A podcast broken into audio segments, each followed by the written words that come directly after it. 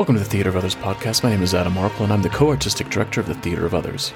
With the COVID 19 pandemic forcing a shutdown and re-evaluation of space and gathering, we at the Theater of Others are thinking about what stories we need and how best we can share them. Today is a solo episode, led by myself in Puebla, Mexico. Today I'm going to be introducing, or reintroducing, the viewpoints to you. I'll be explaining their origins briefly, but we're going to be exploring three very important viewpoints spatial relationship, kinesthetic response, and tempo. For today's episode, I recommend you being outside and, if safe, in public to try these exercises out. The Theater of Others creates a shared community of artists and audiences for the purpose of exploring the most profound issues of our lives and times. We believe the play watches the audience. The audience is necessary, and they are witness to what happens and we would love to hear from you. To join in this conversation, go to speakpipe.com backslash theater of others. Again, that's speakpipe.com backslash theater of others, theater with an R-E, theater of others, all one word, where you can argue with us, criticize us, correct us if need be, and be in dialogue with us. This is not a conversation that's a one-way street. We are hoping to hear back from you. We are the theater of others, and you are an other too. This episode of the Theater of Others podcast contains explicit language. Hello, hello, welcome back, everybody. Thanks for being here today with me, just me. That's right. Uh, this is a solo episode that I'm doing, uh, following Booty's solo episode last week. I uh, really appreciate Booty doing that. Um, I was on vacation and uh, Booty was in a workshop this week, so it worked out perfectly that we could do this. And uh, we really enjoyed doing the solo episodes last time, but it was more of kind of a, a lecture format when we did the solo episodes. We just kind of talked at you. Uh, we were hoping to you, and we were hoping that the other solo episodes were um, of benefit of value to you. To you, Booty's holding space and my uh, uh, Jewish exegesis, the the way of um, examining, exploring a text as a director, uh, tied in with an actor as well. But we started thinking, you know, um, what else can we do? We can we can we use this medium as mini workshops, as a mini uh, lesson of some kind? Is there some way that uh, we can be in the ears of our participants, of our audience, of our guests, and take them somewhere, do something with them? So uh, we're trying that out here. Um, successful, unsuccessful, we don't know yet. Let us know uh, how these are going.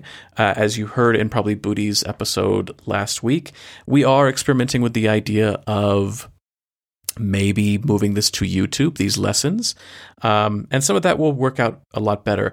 I was debating this week of what I was going to talk about. I was thinking of maybe doing a kind of a, a site specific recce of how to look at a space. But again, it's one of those things of there's a lot of parameters around that. Do you feel safe and open? Or can you travel?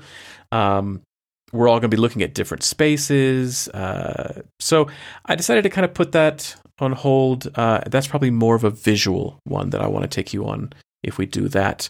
Um, so what I'm going to take you through today is is what I've spent so much of my time doing. It's what I'm kind of known uh, around, uh, not necessarily around the world, but it's one of those things where I'm, I'm actually hesitating saying this this thing of of being an expert or, or being a, a master in this thing. I, I my body just kind of tensed up when I did that of going like, uh, what are you doing? You're you're really egotistical and and saying that on your podcast. Wow, how much more egotistical can you be right now?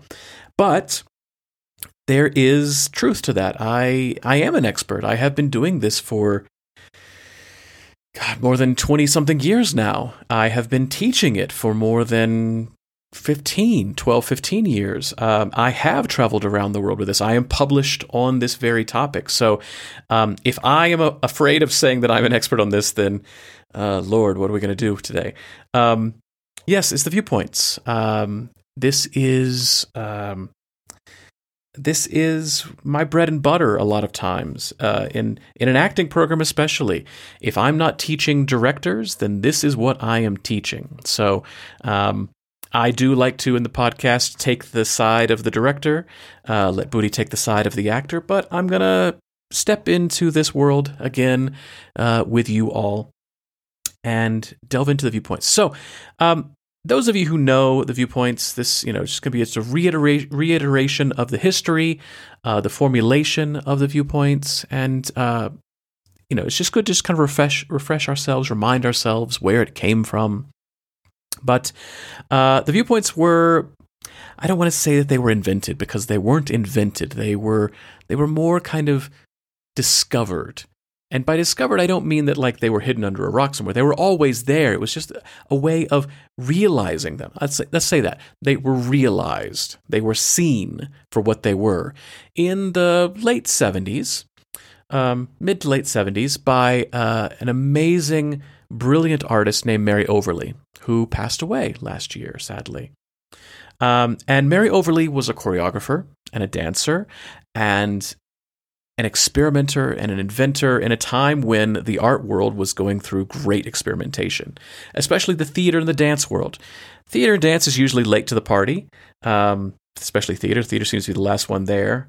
Um, but the art world had already gone through its its crazy happenings phase and experimenting phase and avant-garde abstraction and absurdism and collage and all these things and um, theater people were hanging out with with fine art people and dance people and music people and it was all starting to rub off on each other. And this time in the 70s postmodernism was in vogue. It was the new raging thing of saying how do we create non-hierarchically without anything being more important than the other thing? How can we create at a level playing field where uh, the, the body can be as important as the object, or the lights can be as important as the music. How can we create in this world?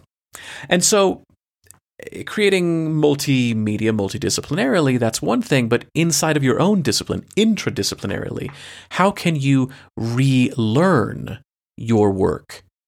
with a non hierarchical approach. And so Mary Overlie is looking at the dancer and saying, how can I train dancers? How can I dance myself? How can I choreograph without putting too much emphasis on one thing or the other? And she started to realize and find and rediscover these elements, these, these little points uh, that every single artist has to deal with. But she was looking specifically at dancers to begin with, and then she moved into theater. And these were the six viewpoints. Uh, and the six viewpoints uh, are the acronym is STEMS, S S T E M S, and that stands for space, story, time, emotion, movement, and shape. And they again, they can be in other orders. It could be shape, space, time, emotion, memory, story. Uh, it, it doesn't really matter again because it's non hierarchical, but it's just a way of kind of remembering for yourself S S T E M S space, shape, time, emotion, movement, and story. So, Mary Overlie was doing this with her own work, doing this with her own uh, dance work, but her own choreography work. And uh, she is one of the founders of the Experimental Theater Wing of New York University, where she started to not only introduce this, but also, let's be honest, use the students as a guinea pig, as most teachers around the world uh, will be afraid to tell you that uh, they are experimenting in the room teaching teaching students. They are learning themselves and putting it back into their work. But Mary was experimenting in the experimental theater wing, and uh, she was starting to delve into theater work when she was introduced and worked with a lady named Anne Bogart.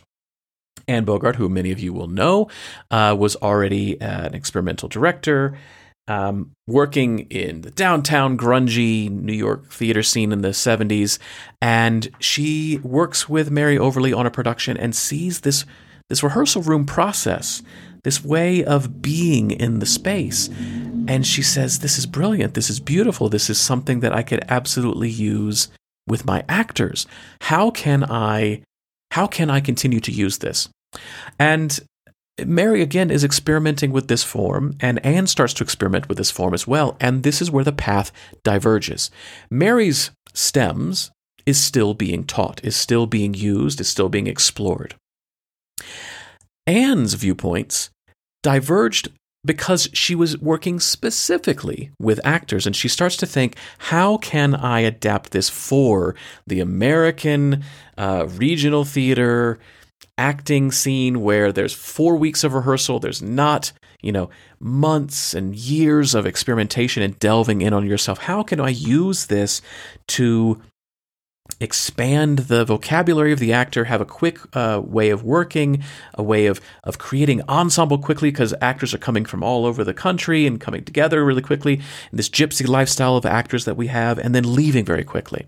How can I bring this stuff together? This, this great, amazing, beautiful training with the quick American theater model that we have.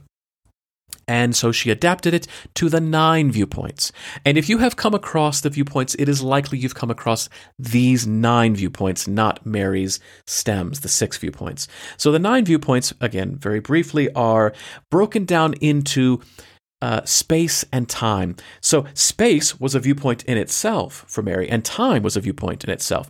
Anne sees these as, as kind of holders for smaller, more minute shapes of viewpoints. So the viewpoints of uh, space are spatial relationship, how close or how far away you are to someone or something in the story that it may tell. Topography, uh, this is a difficult concept. We could think of this as staging, as blocking, I hate that word, as uh, choreography. It's the two dimensional movement on the floor and the three dimensional movement in space.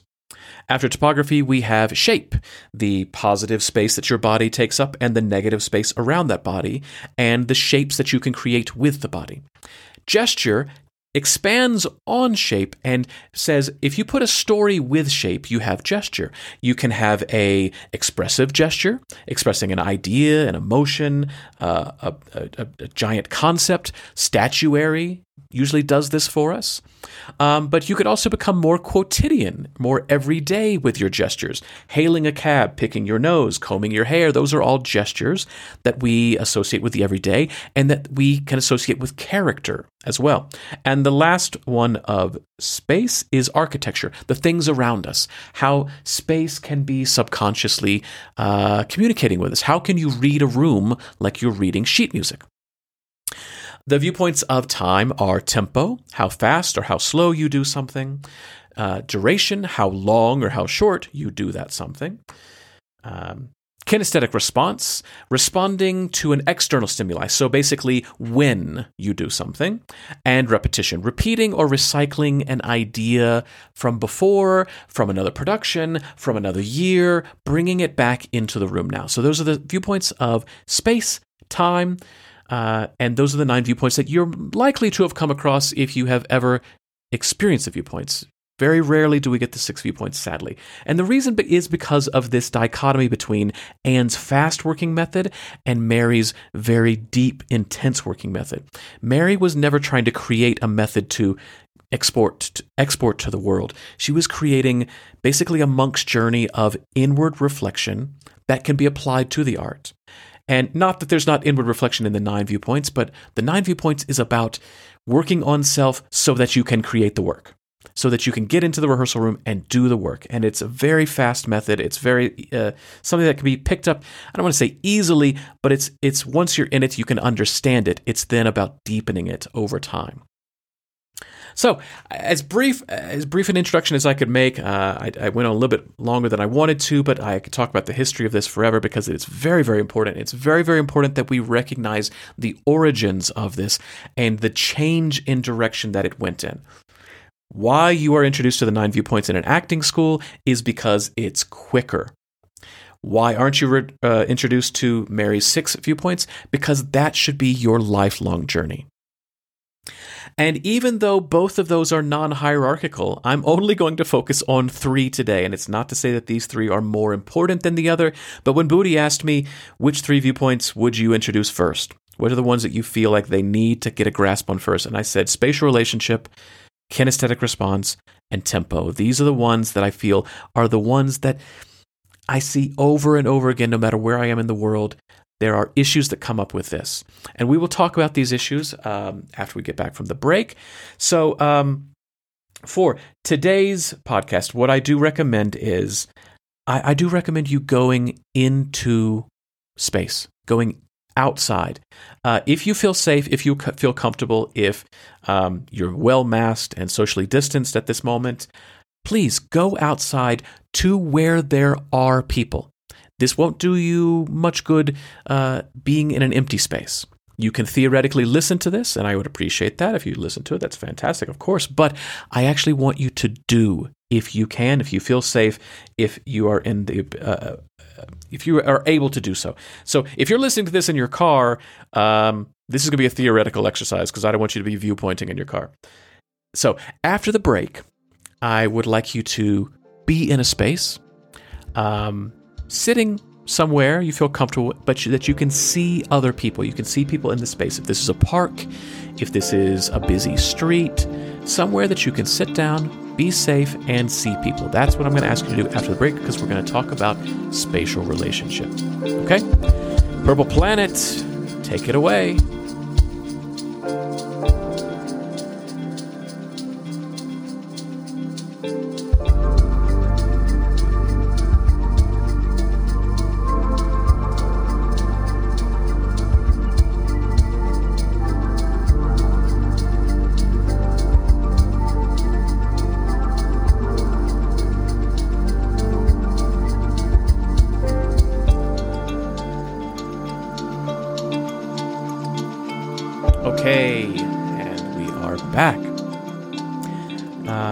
Realizing as I'm doing this solo, I have a tendency to talk fast.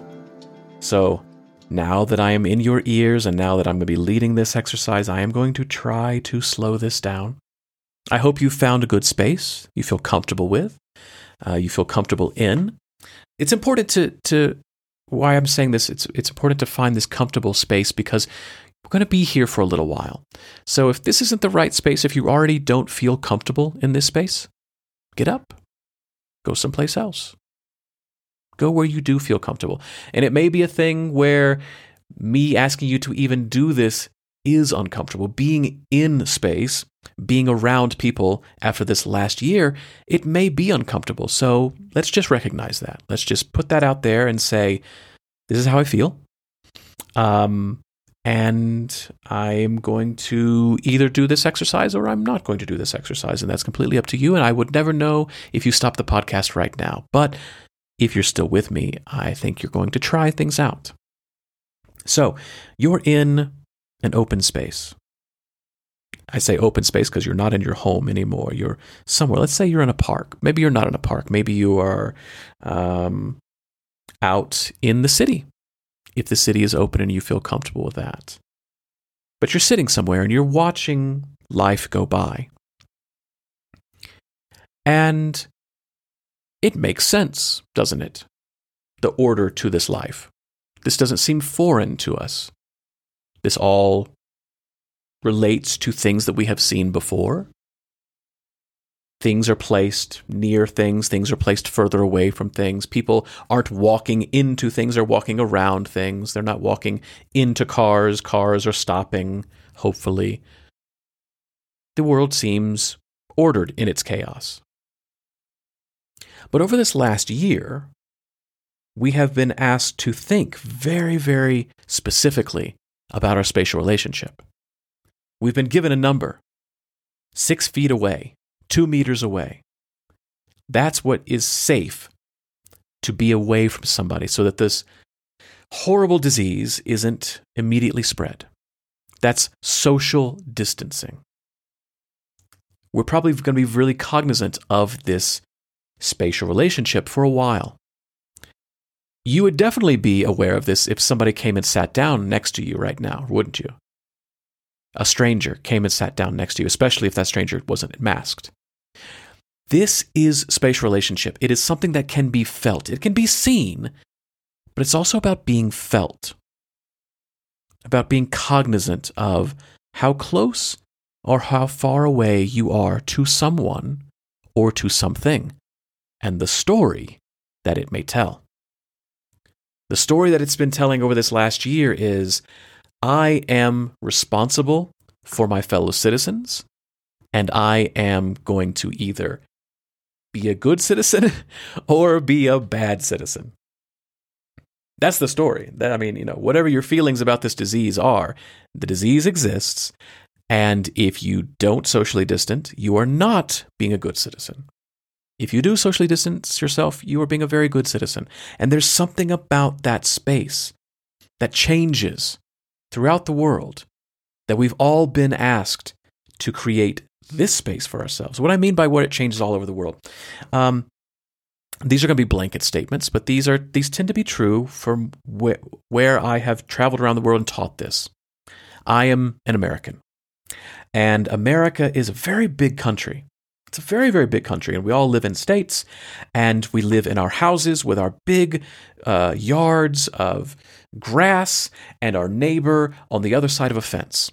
Even if you're in New York City and you're in an apartment, there's still a sense of my space it becomes condensed, but it's still my space. There's this sense in Americans of I own this space. And if you come into this space, it is a threatening gesture.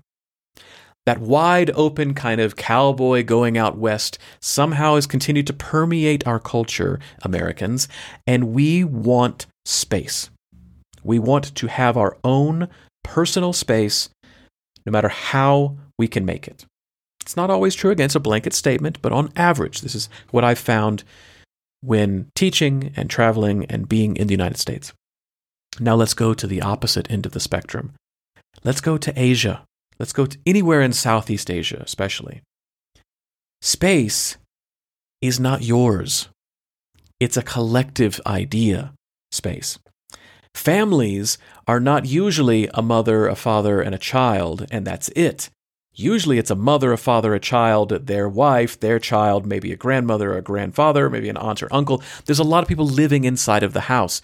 And growing up in that environment, space is a premium that you don't get to have. So you're used to being around other people all the time. You're used to being into cramped quarters. You're used to being in compact cities. Um, there's something that maybe even is a little off putting about being in open space, wide open prairies, which are not common in Southeast Asia, very common in the United States. So space is condensed. Space is togetherness. The the space of um, you're in my personal space is much closer. It's maybe even uh, a hand's breadth away. Can I can I put my hand out and are you there, then you're in my space. Whereas for an American, if I swing my arms around and you and I touch you, you're in my space. So space is very different in that respect. But over the last year, we all collectively have been asked to think about space of six feet, of two meters. What is that going to do for all of us around the world? What does that do for us right now? Do you feel comfortable sitting next to a stranger. Air travel is extremely scary right now. I mean, nobody wants to sit next to somebody on an airplane anyway, but do you want to sit next to somebody in an enclosed tube in the in the sky? No. The same thing with theater, right? We don't want to sit next to somebody yet. We don't quite feel comfortable with that. We want we want to remain socially distanced. As you're in this space and you're looking around, can you see the bubble of protection that people are putting around them? Can you see the spatial relationship that they're aware of? Just watch them for a moment.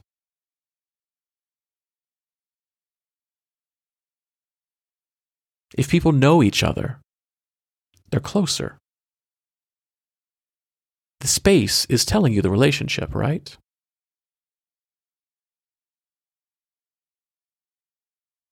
that person right there. What's their story? What is their spatial relationship telling you? How are they interacting with their space, with their objects in their space, with other people? Can you watch yourself? Where you have placed yourself, where you felt comfortable to sit. You had any place to sit, you had any choice, and you chose right here.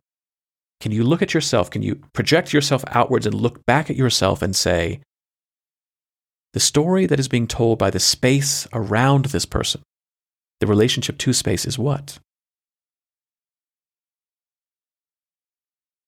Keep watching. What stories unfold? What stories develop?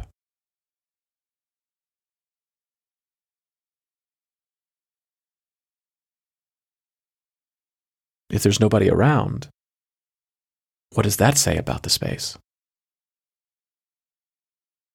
Maybe there's nobody around and you want to do this with objects. You can do this as well because objects didn't crawl to where they are. They didn't sprout legs and go there. Somebody put them there. So again, there's still a human being involved in the relationship of objects as well. How close is that thing to that thing? And why? What would it be if it was closer? Or farther away?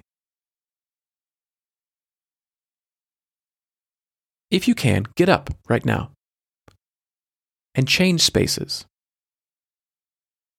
Go somewhere else. Sit next to something and try to find the uncomfortable close. What is that zone of where, where it feels like I shouldn't be this close to this object?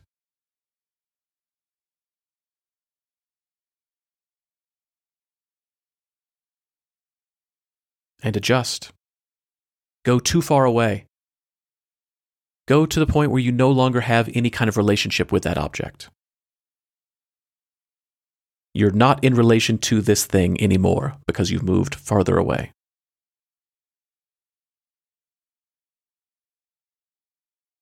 I would normally say try this with people, but uh, we're going to be nice. We're going to be good citizens. We're not going to do this. But just be cognizant of when people, as they go by, maybe get a little too close. Do the alarm bells go off? Do you hear? Do you feel that when somebody's a little bit too close to you? Now, especially? And how far away can you be, but still be in relationship to them?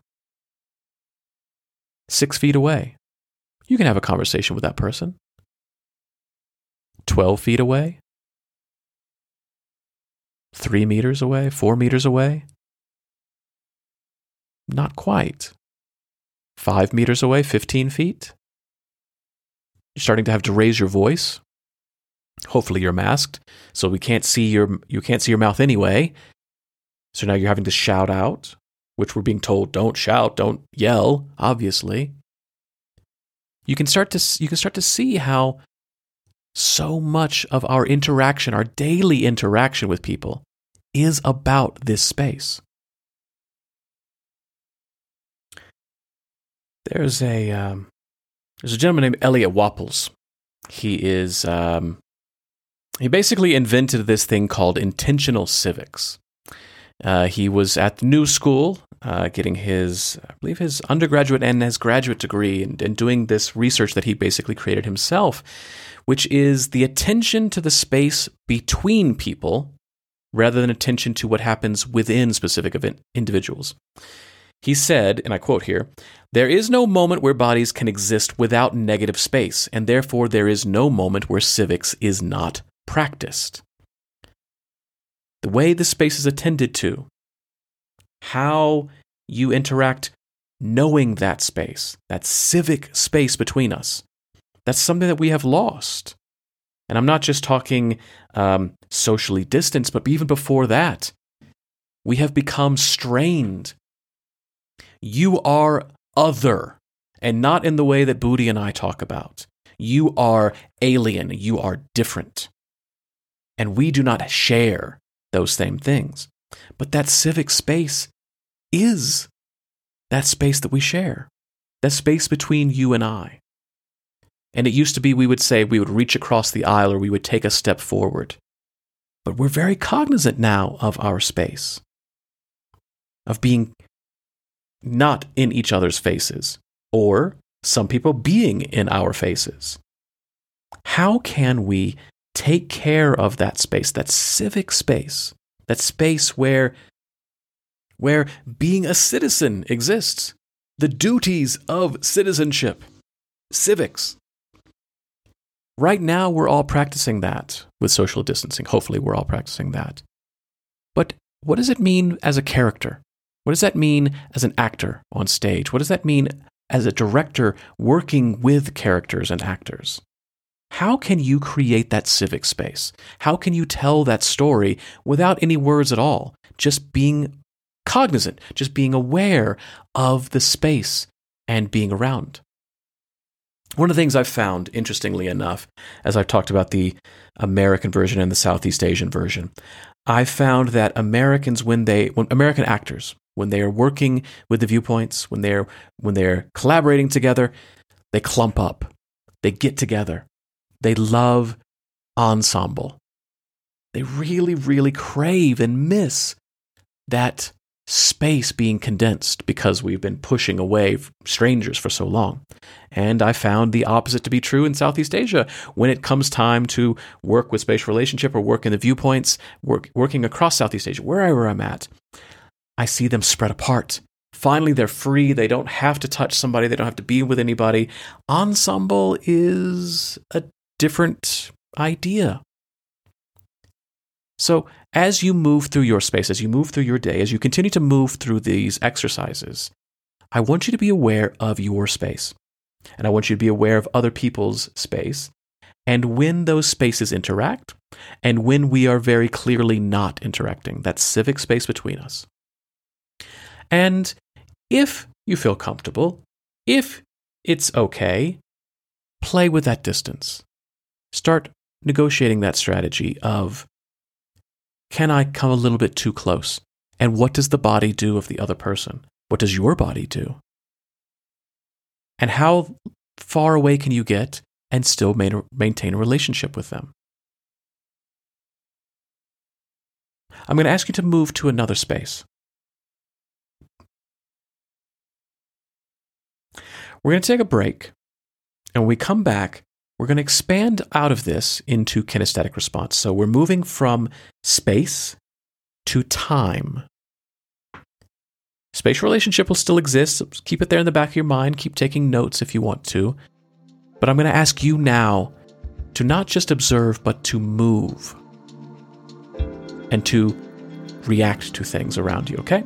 So, uh, go ahead and get to a place where, again, you're in public, you're outside, there are people there, there are objects there. When we come back from the break, we'll talk about kinesthetic response.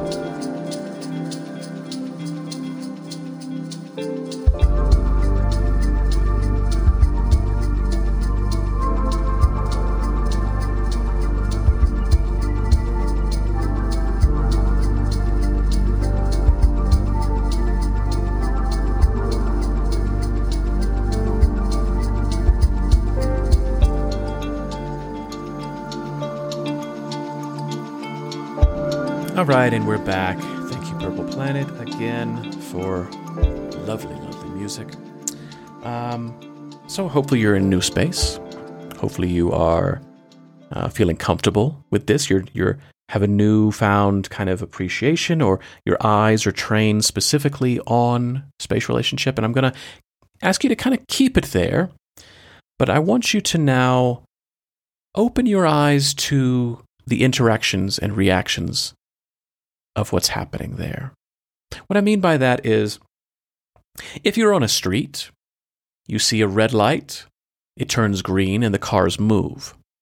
The kinesthetic response to the response, the external stimuli of the green light, the drivers will press the pedal to accelerate and they will move.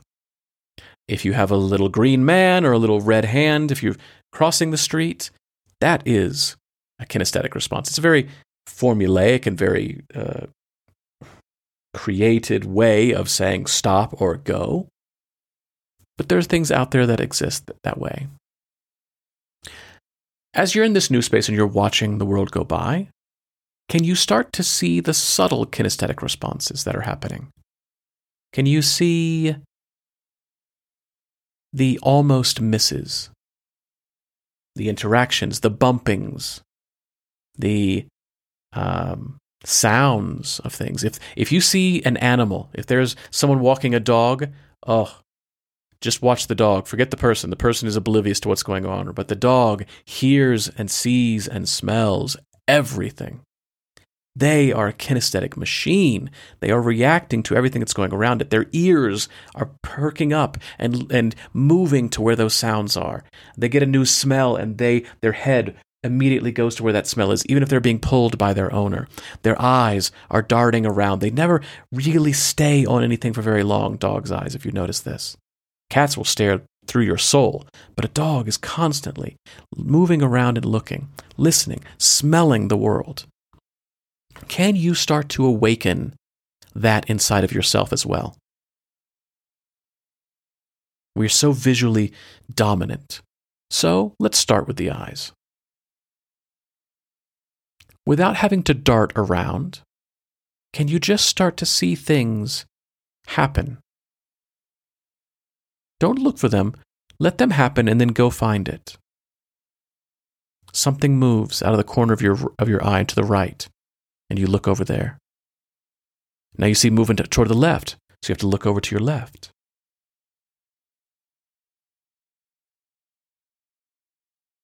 Maybe the wind blows and you see the trees move. Maybe it's even small, subtle things an ant on the ground, the condensation on the outside of your drink.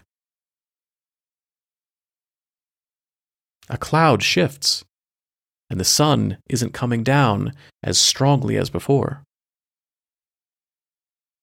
These are all visual things that we can pick up on. Let's move to auditory. What sounds are you hearing? The sounds of the street? Cars? the sounds of people, laughter.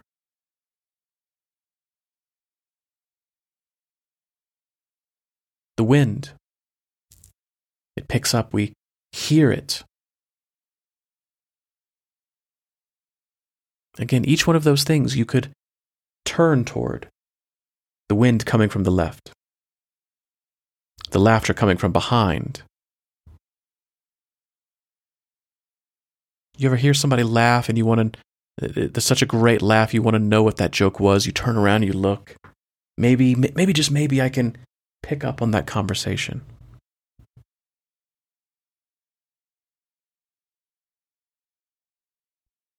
How about feeling?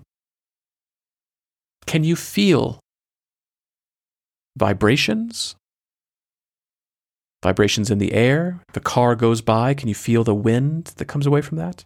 or the wind in the air blowing through the trees? Do you feel that coming from one direction or the other? Can you feel the sun on your face?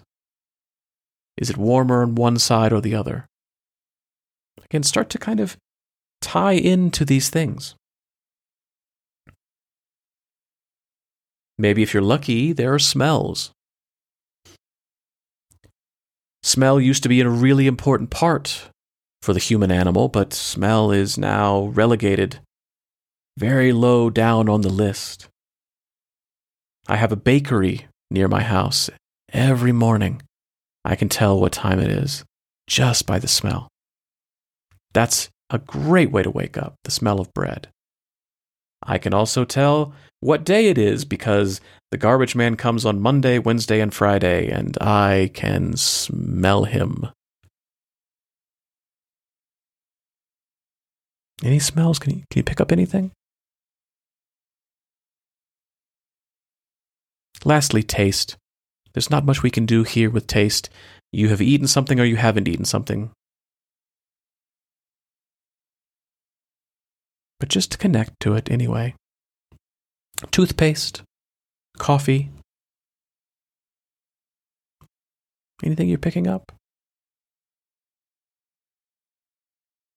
I'm going to ask you now to move, to go towards those things. Whenever you see something, you're going to look a little funny. Yeah. Don't worry about that. Don't worry about the other people right now, except for their space. That's all you need to worry about. When something catches your eye, when something catches your ear, when you have a sensation, I want you to move towards those things.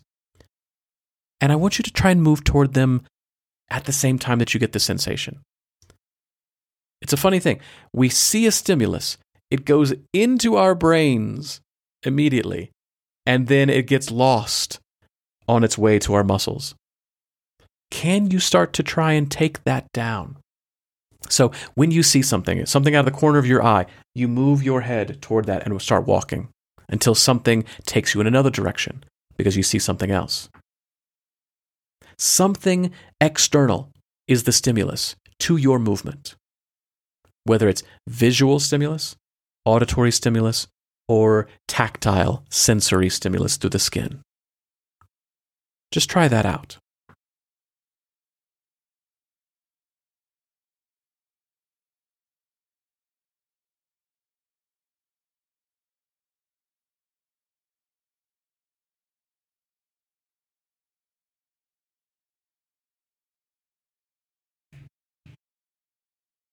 You feel silly? It's okay. Doesn't matter. You're working. You're getting back into your body. You're connecting with your kinesthetic response.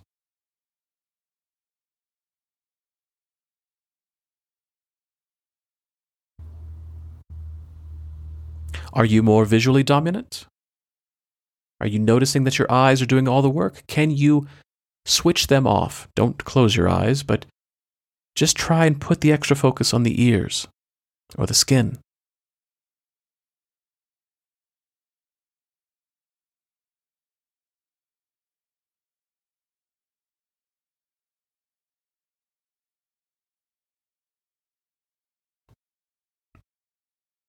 Now I'm going to ask you to try to do something different here. Still working with the eyes, the ears, the skin, the kinesthetic response, the external stimulus that's happening out there. I don't want you to necessarily move towards or away.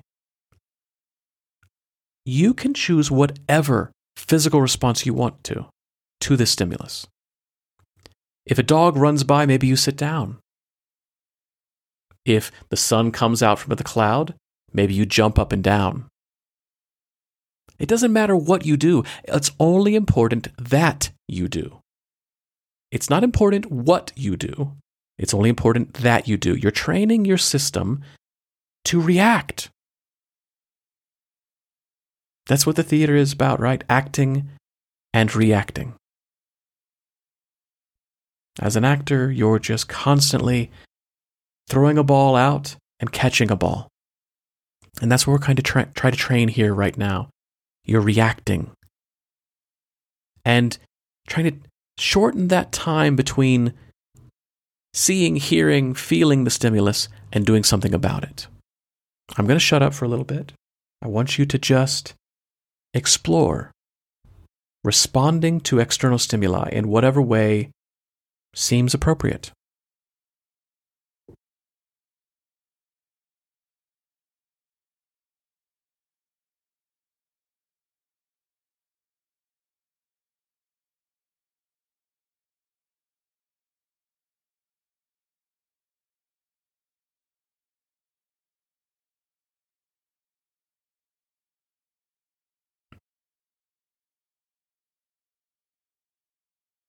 Now, I can't see you, but I guarantee you there's a lot more stimulus out there that you're not reacting to or even aware of right now. That's what the viewpoints is about. It's about training that, that part of yourself to see more, to feel more, to react to more. And this is kinesthetic response.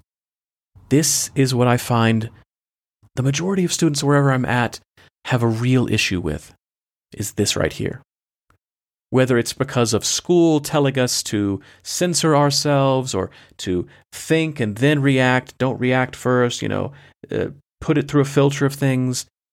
We have to kind of unlearn that for the theater. Um, if you've ever taken any kind of Meisner training, it, this is what it's all about. It is all about responding immediately, however it is, with no sense, without any filter, without any sense of judging ourselves about is this right or wrong, just reacting because it'll be real. There are certain issues with the method that I may have and other people may have as well, but that's what it's about the kinesthetic response. And that's what we're trying to train here. We're going to take another break. I want you to continue to move through the space. Now that you're up and comfortable and moving in the space and you're doing all this, I want you to continue to do this. We're going to start working with tempo. And again, you're working. It doesn't matter what you look like.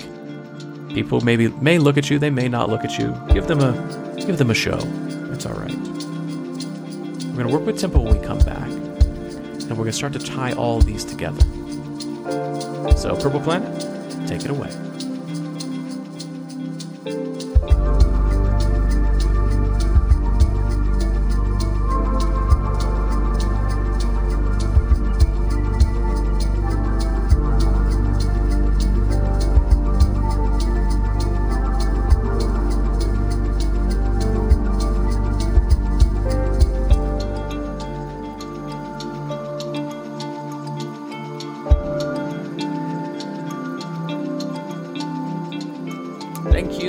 Planet. And we're back. I hope you're still moving through the space. I hope you're still exploring the space relationship and the kinesthetic response. We're going to add tempo to this. Just keep on moving, keep walking, keep jumping, keep sitting, doing whatever you're doing as I tell this story. I love airports, is something I thought I would never say. I love airports, um, not only because you get to see humanity at its best and its worst. One of my favorite things traveling all over the world, when uh, being in a place that I've never been before, seeing cultures that I don't interact with on a daily basis, I love seeing parents play with their children because no matter what our differences may be, parents want the best for their kids. Kids are rowdy and rambunctious and crazy, and they run all over the place, and parents worry about oh my God, where'd the kid go? I've lost the kid. Whether you're from Egypt or you're from Australia. A parent is a parent is a parent. I love that about airports. The other thing I love about airports is I love seeing the tempos that people use. They're getting off of a plane from somewhere into another location, maybe their final destination, maybe it's just a layover somewhere else. But as soon as they get off the airplane, they have to shift. They have to adjust themselves. They're no longer in their location. Whenever I would go to my home in Georgia, where I'm originally from, from New York City, I would get off the airplane and I would still be in that New York quick, fast paced walk that every New Yorker knows. Every New Yorker knows if you're from New York or not. If you're walking very slowly and looking around, you're not from New York. New Yorkers head down, maybe forward, and just fast as can go. Atlanta is not that at all. Atlanta is hot, and there's really nowhere to go. And it's really about the journey to wherever you're going more than anything else. You're going to say hello how you doing to the people that are going around you. It's a different pace, it's a different tempo. And as I travel around the world, I continue to see this. Uh, Singapore is interesting in that it doesn't have a steady tempo. It's more neighborhood by neighborhood. If you live in the heartlands, if you live in woodlands, if you live in Jurong, uh, versus the CBD or somewhere close to the CBD, or um, even East Coast to West Coast, very different feels. There's a lot of different cultures, a lot, of mixing of people from all over the world. They're bringing their tempos in, and Singapore, being the rojak salad that it is, it just takes it. Fine. We'll take it. You can keep it. It's fine. Tokyo is a very different tempo than Kyoto. Kyoto with all its shrines and its holy, you know, holy sites and things like that versus Kyoto which is just go go go, get out of the way, the cars have to go. Tempo is something that is externally produced, so we can play with kinesthetic response. it also deals with spatial relationship as well. When we're close to somebody, we don't feel comfortable being as fast. We want to slow things down. So, again, spatial relationship can be a part of this as well. As you are moving, as you're continuing, hopefully, to be reacting, what is your tempo currently? On a scale of 1 to 10, 10 being the fastest, 1 being the slowest, where are you at? Probably a 5, right? That seems to be normal for everybody. It's okay. Your 5 is going to be different than my 5, is going to be different than a citizen from Tokyo's 5. But this is your 5. Can you cognizantly, can you consciously start to manipulate your tempo? Still reacting. I still want you to be playing with the reactions that are happening out there. Maybe you're just walking, and that's fine. Maybe it's just subtle reactions. It doesn't have to be big reactions at all. Can you just shift your tempo now? If you're at a five, can you go toward the uncomfortable range, whatever that may be for you? Maybe you feel less comfortable being fast. Maybe you feel less comfortable being slow. Can you move toward the uncomfortable range for a little bit? Reacting, moving faster or slower than you had before?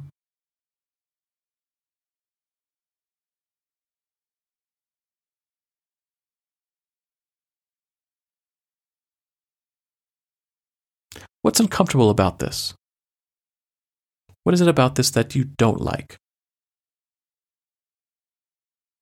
Let's move to the opposite side of the spectrum. If you were going fast, now let's go to a slow.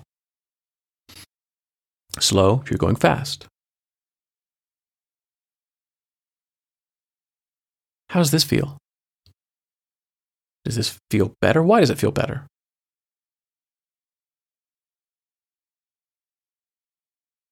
if you can, play with the extremes. I imagine from the five that you were at when you were asked to go faster or slower, you maybe took it from a five to a seven or a five to a three. That's okay. But now I'm going to ask you to play with extremes. Extremely fast, extremely slow. So slow you could barely call it movement. So fast it could almost get dangerous. And maybe you only have to do it for brief bursts. But play with that and play with the reactions. Is it easier to react to things on a faster tempo?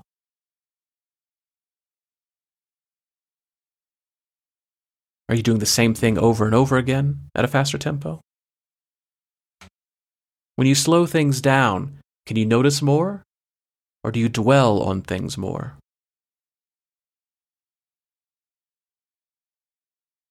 Is there more variety in one or the other?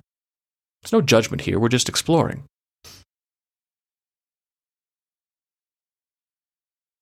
And what are people doing? What are their tempos?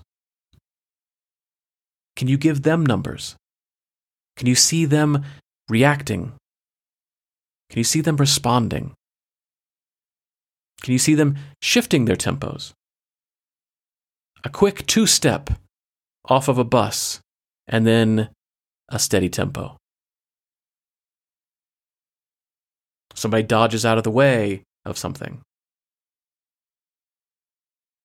Before sitting down, we slow ourselves to sitting. You can just start to notice that. And as you notice all these things, have you shifted back to a five tempo? Again, we're just noticing. We can't change anything until we notice it, if we want to even change it.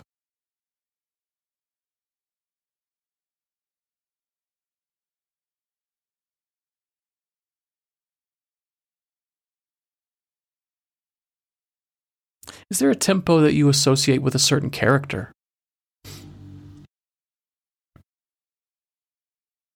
Is there something that naturally feels correct for a character that you've played or a character that you want to play? Do plays have their own tempo? the amalgamation of all the characters there, but the author, the writer, the playwright very clearly has a tempo in mind.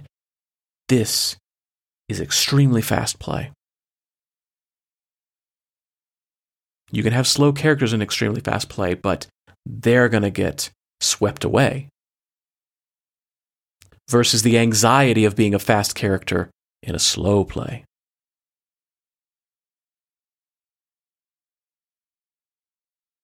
Look at the people around you. What does their tempo say about their character? What information can you draw?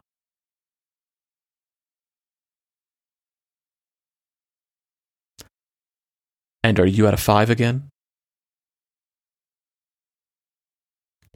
When we don't put attention on it, do we naturally go back to our default state? That's okay. We're going to take one more break. And when we come back, I'm going to give you a provocation, which you can do right now, actually. Possibly. And if you can't do it right now, save it for another time and try it out. So, Purple Planet, take it away. Give us one more break, we come back for questions and provocations.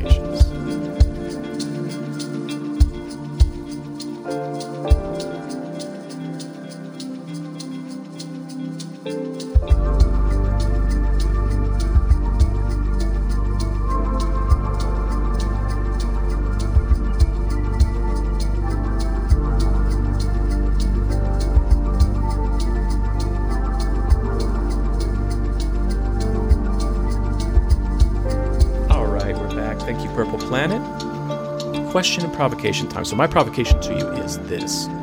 And you can do this now, possibly, if the circumstances are correct. I would normally ask you to go to a busy street, but busy streets are not likely around right now. But I'd like you to go someplace where there are things, where there are people, where there's a possibility that you could bump into people. Not that I'm asking you to bump into people, but, but there's a possibility to bump into people. You're at a park. People are riding bicycles, people are running with their dogs. That's that sort of situation. That that still exists, I believe, in the world, hopefully. I hope it does. It does out here where I'm at. I know there are places in the world where that exists. So if you're out on the street uh, and life is happening, it's perfectly fine. I want you to pick a starting location. So if you're on a street block, start at one block, and I want you to choose an ending location uh, rather far away. So it's say maybe three normal street blocks, or let's say a quarter of a mile, or let's say um, 200 yards, two football field lengths. That's the length I want you to kind of go on. I want you to travel this. This is a, this is your starting point, your ending point. And what I want you to try to do is I want you to enter I want you to move through the world interacting as you normally would, hopefully avoiding people. But what I want you to try to do is I want you to keep that kinesthetic response open, the spatial relationship open, and the tempo open. And I want you to be cognizant of when the change needs to happen. Where the body normally makes these choices for us, unconsciously we're not even aware of these happening speeding up our tempo to avoid something or moving out of the way dodging. I want you to be conscious of these choices? When your body sends the signal for you to do something. And see if you can almost start to pre cognitively hear this information if this is a busy street, this would make a lot more sense in terms of having to dodge and weave around people. But try this now with objects, with the world, and really just kind of slow it down, pinpoint it into information about the body when we have to make that information instead of having other people make the information for us. So, again, we're going to start from this starting point, you're going to go to the ending point, and you're just going to listen to the body through the spatial relationship, through the topography, through, sorry, the tempo, and through your kinesthetic response. And that's the, that's the provocation. That's all it really is. And you can continue to do this forever. It's a great way of connecting with yourself and connecting with your surroundings. So, whether you can do it now, whether you can do it later, or whether you can continue to do it throughout the time, that's your provocation. Move through the space, avoiding the world and listening to how the body responds. Don't go on autopilot. Be in the pilot seat with all the dials going off and giving information. The million, million stimuli that are coming in. Try to pick up as much as you can and move through the space to the point where you can start to precognitively understand when things are going to happen. You don't know how, but all of a sudden you knew that something was going to come in from your right. You knew that that uh, baby that was walking towards you was going to dart to its left and was never going to give you space. You were going to have to move around the baby.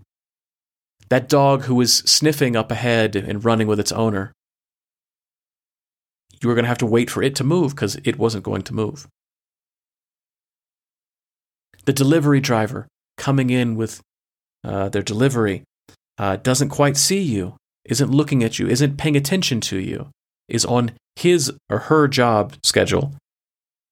What are you going to have to do? Simple provocation, but so much information can be gleaned from this. And we appreciate you listening to these solo podcasts. It's, it really means a lot to us uh, that you invest your time in the podcast itself, where two people are, you know, babbling on about our views of theater, good, bad, or otherwise. But when you're listening to these solo podcasts, it means uh, we must be doing something well. You want to learn from us, which is really great. We love that.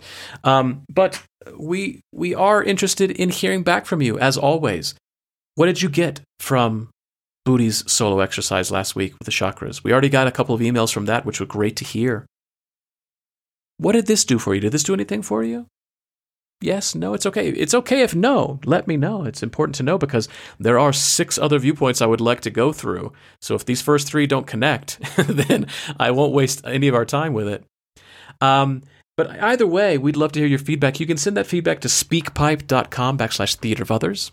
Again, speakpipe.com backslash theater of others, all one word. You can leave a 90 second voice message there and tell us how you feel. If uh, the voice message thing isn't your thing, you can send an email to podcast at theaterofothers.com. We can uh, read it when we have our knee conversations uh, before we have our uh, just kind of talking about politics in the world and how it relates to the theater. Sometimes we do Q and A sessions, and we we really love doing those. Uh, you can connect with us on Instagram, on Facebook uh, our WhatsApp messages, if you have those. On our website itself, we have a way to con- connect with us. Um, but please do, please send us some information, send us some feedback. And as Booty always says, subscribe, subscribe, subscribe. I want to th- send a really uh, big thank you to all the playwrights who sent us in your audio plays. We have received uh, more than we thought we were actually going to receive from so from people from, we have never even met people we don't even know, which is great to know that uh, the podcast and the company is connecting with um, new audience, which is fantastic. Uh, we are going to spend the month of April uh, reviewing, reading, rereading uh, your plays before we are connecting with you, the authors, and letting you know. And then we will announce on the podcast um, all the plays that we will be we will be doing in September and October. Um, thank you very much for staying with us today. Uh, we really appreciate uh, being here with us. This is episode 50, and it means a lot that, that you are here for this episode, even if it's for the first time.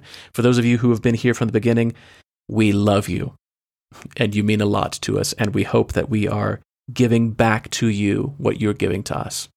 Uh, so we will be back in uh, the normal mode with Booty and I talking next week, talking about leadership in the room.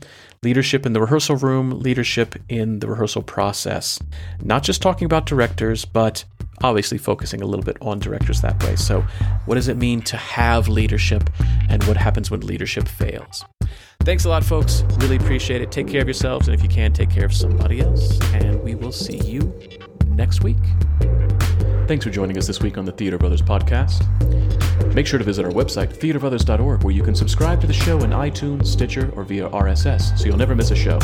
While you're at it, if you found value in this show, we'd appreciate a rating on iTunes. Or if you'd simply tell a friend about the show, that would help us out too. A special thank you to Purple Planet for the music you've heard. The Theater of Others creates a shared community of artists and audiences for the purposes of exploring the most profound issues of our lives and times. We believe the play watches the audience. The audience is necessary and they are witness to what happens. And you get to be witness to us making that happen. The purpose of this podcast is to open up our process and let you in. We're peeling back the curtain, so to speak, and encouraging you to follow along, to ponder, prod, and question, to join us and criticize us if need be. Being a witness is no passive task and requires much from you. Are you up for the journey?